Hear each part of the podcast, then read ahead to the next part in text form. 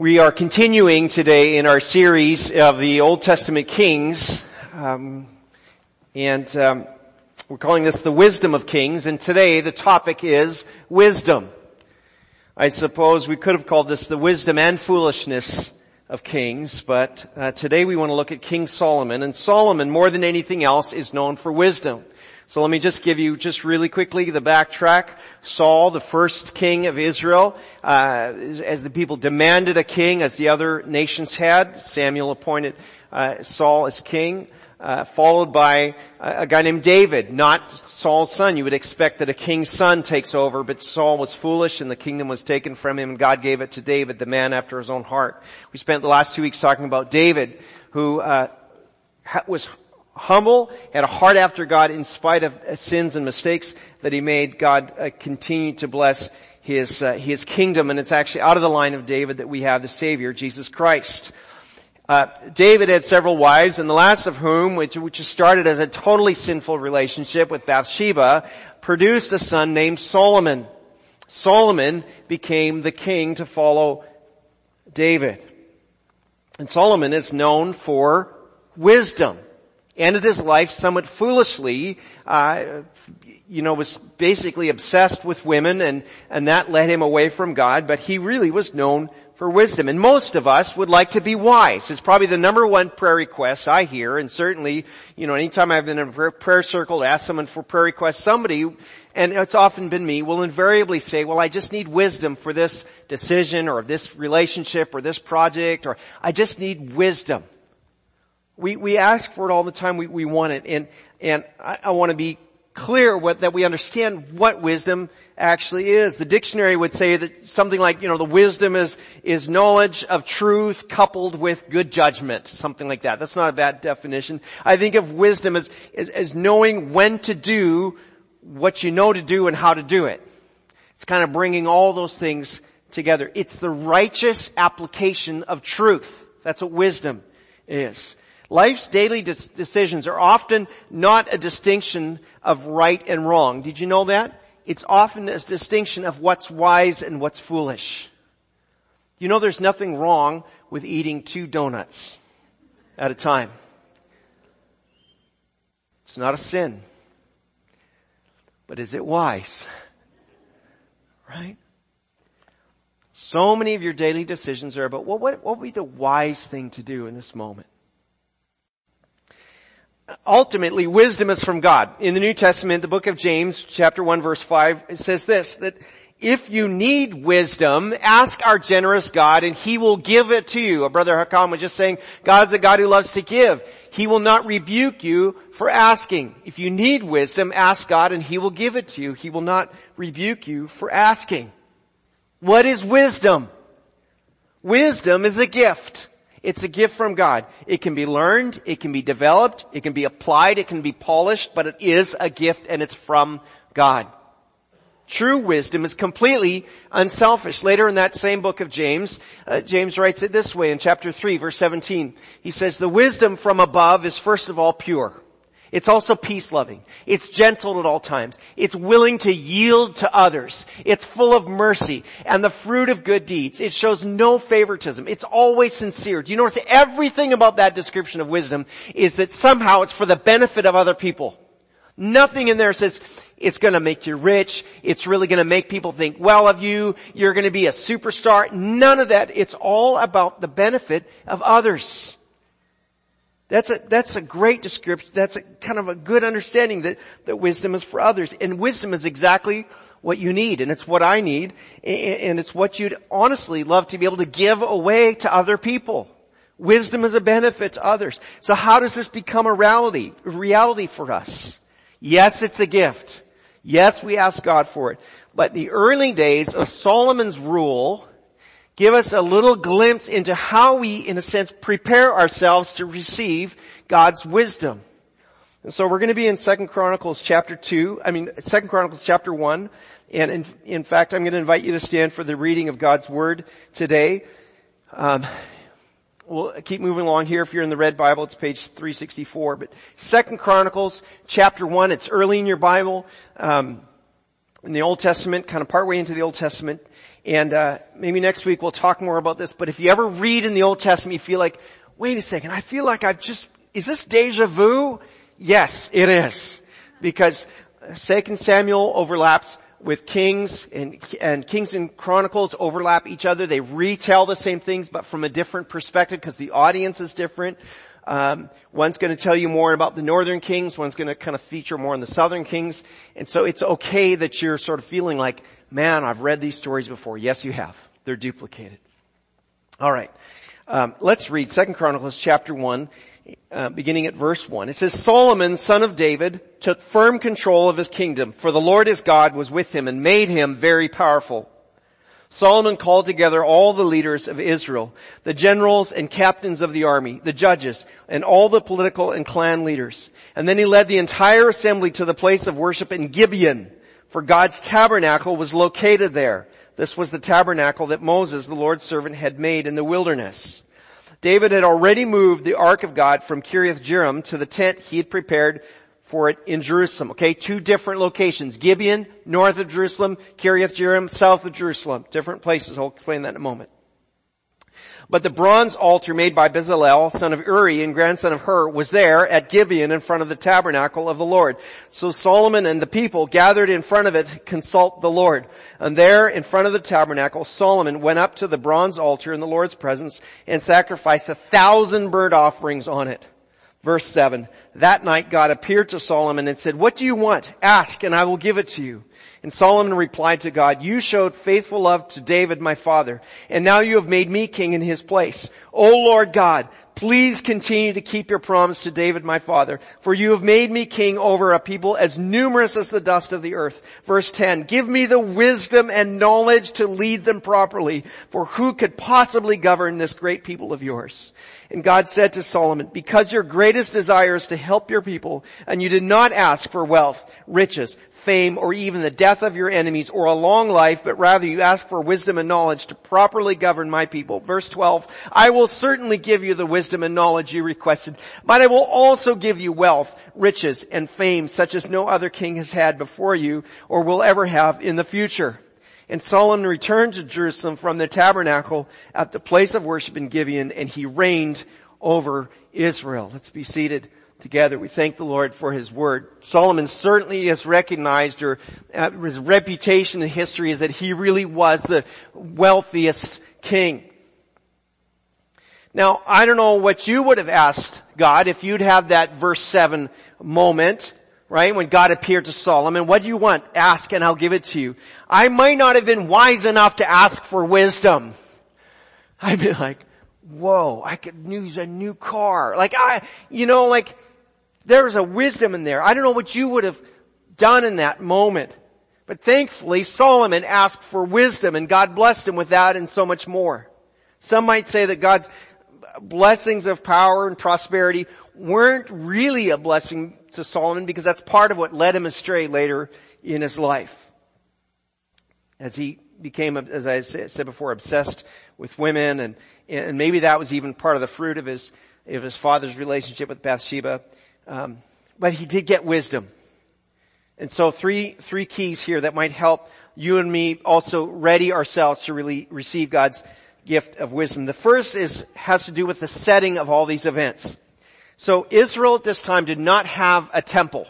For three or four hundred years, depending how they calculate it, they had worshipped in the tabernacle that had been created. It was a tent that had been manufactured as they came uh, out of Egypt in the Exodus. And so for three to four hundred years, they had worshipped. It had been at, at Shiloh, and then it got moved uh, here to Gibeon. And um, that temple or that uh, tabernacle, this holy place, then was the, the worship was managed by the priests and the Levites.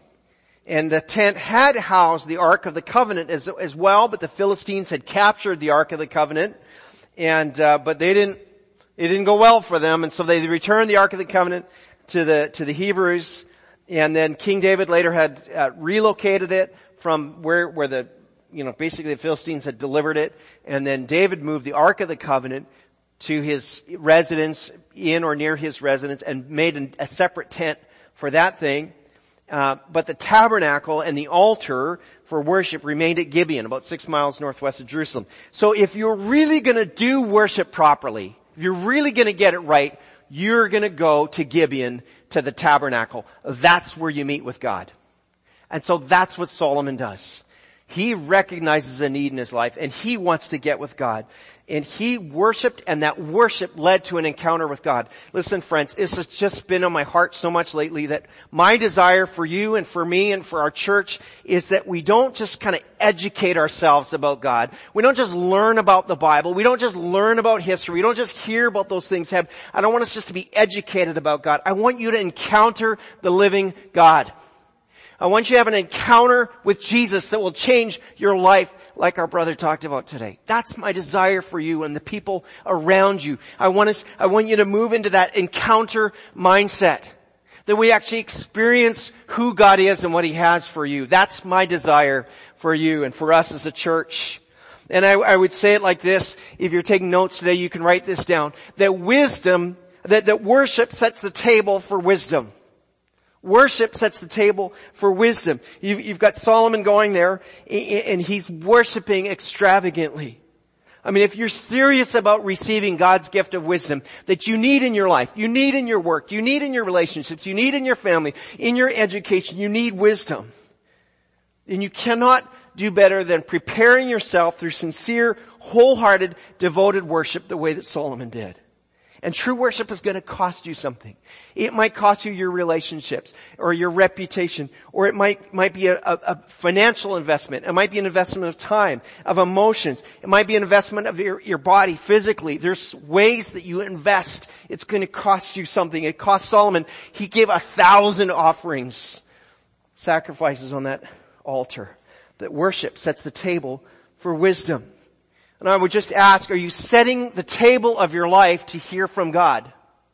Are you preparing your heart? Are you doing that in a way where you're sacrificially investing in worship? When we lay our own preferences down, when we lay our very heart down, we're getting ready to hear from God and receive His wisdom. Some of us look for ways, you know, I sometimes joke about how quickly we are to find an excuse not to, uh, to be around God's people and be in worship. And I'm just saying, get there. When you're even, you know, even if you're on a vacation, you're away for a week or a weekend, get somewhere where you can worship, be with God's people. Receive wisdom, set the table through worship. But of course, there was a prompt that drove Solomon to this moment, and it's the weight of leadership. And if you're taking notes, you can write this down, that we could say that responsibility creates an urgency for wisdom.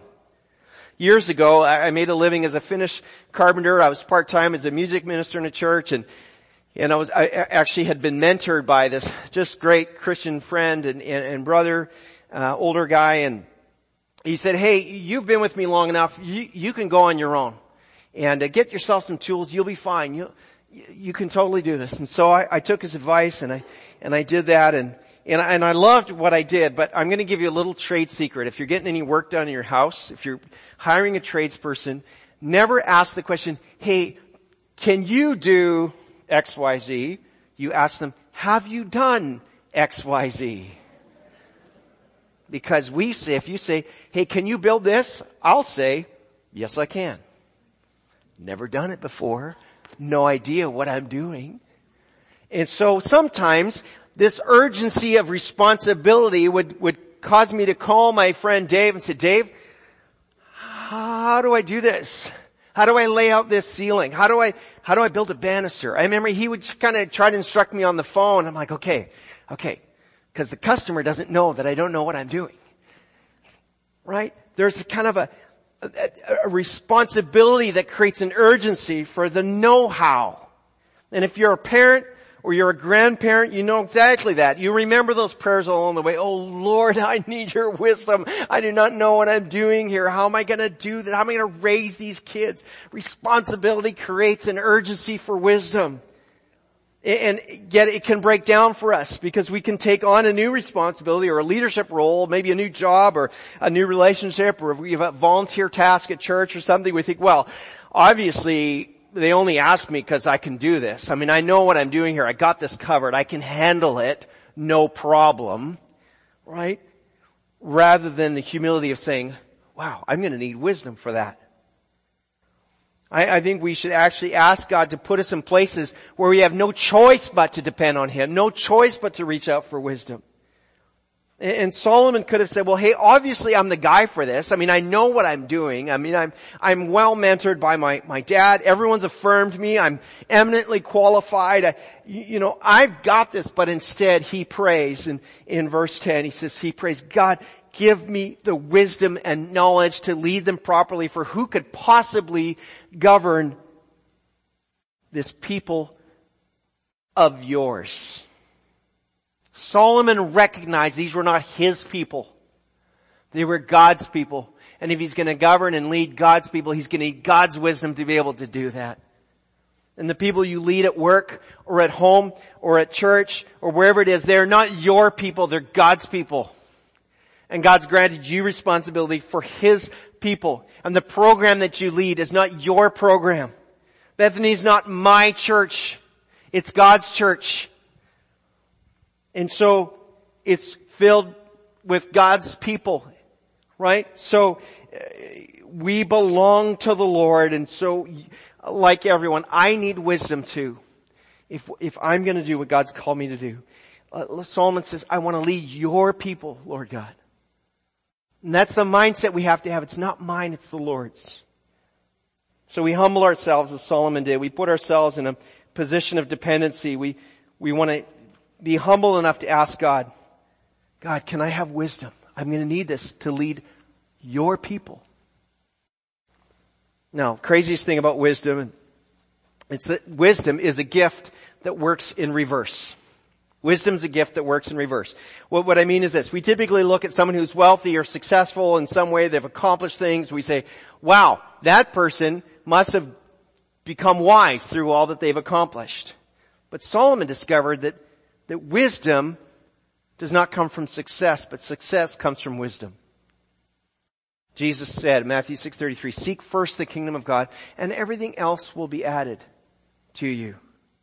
I have an acquaintance right now. He's, he's uh, working hard in a new career. He is killing it. He's doing amazing and uh, he has the potential to be very successful, very prosperous. And uh, but you know, I'm watching him. He's disconnecting from his own family. He's already disconnected from his church family. Don't worry, he's not. He's not from our church.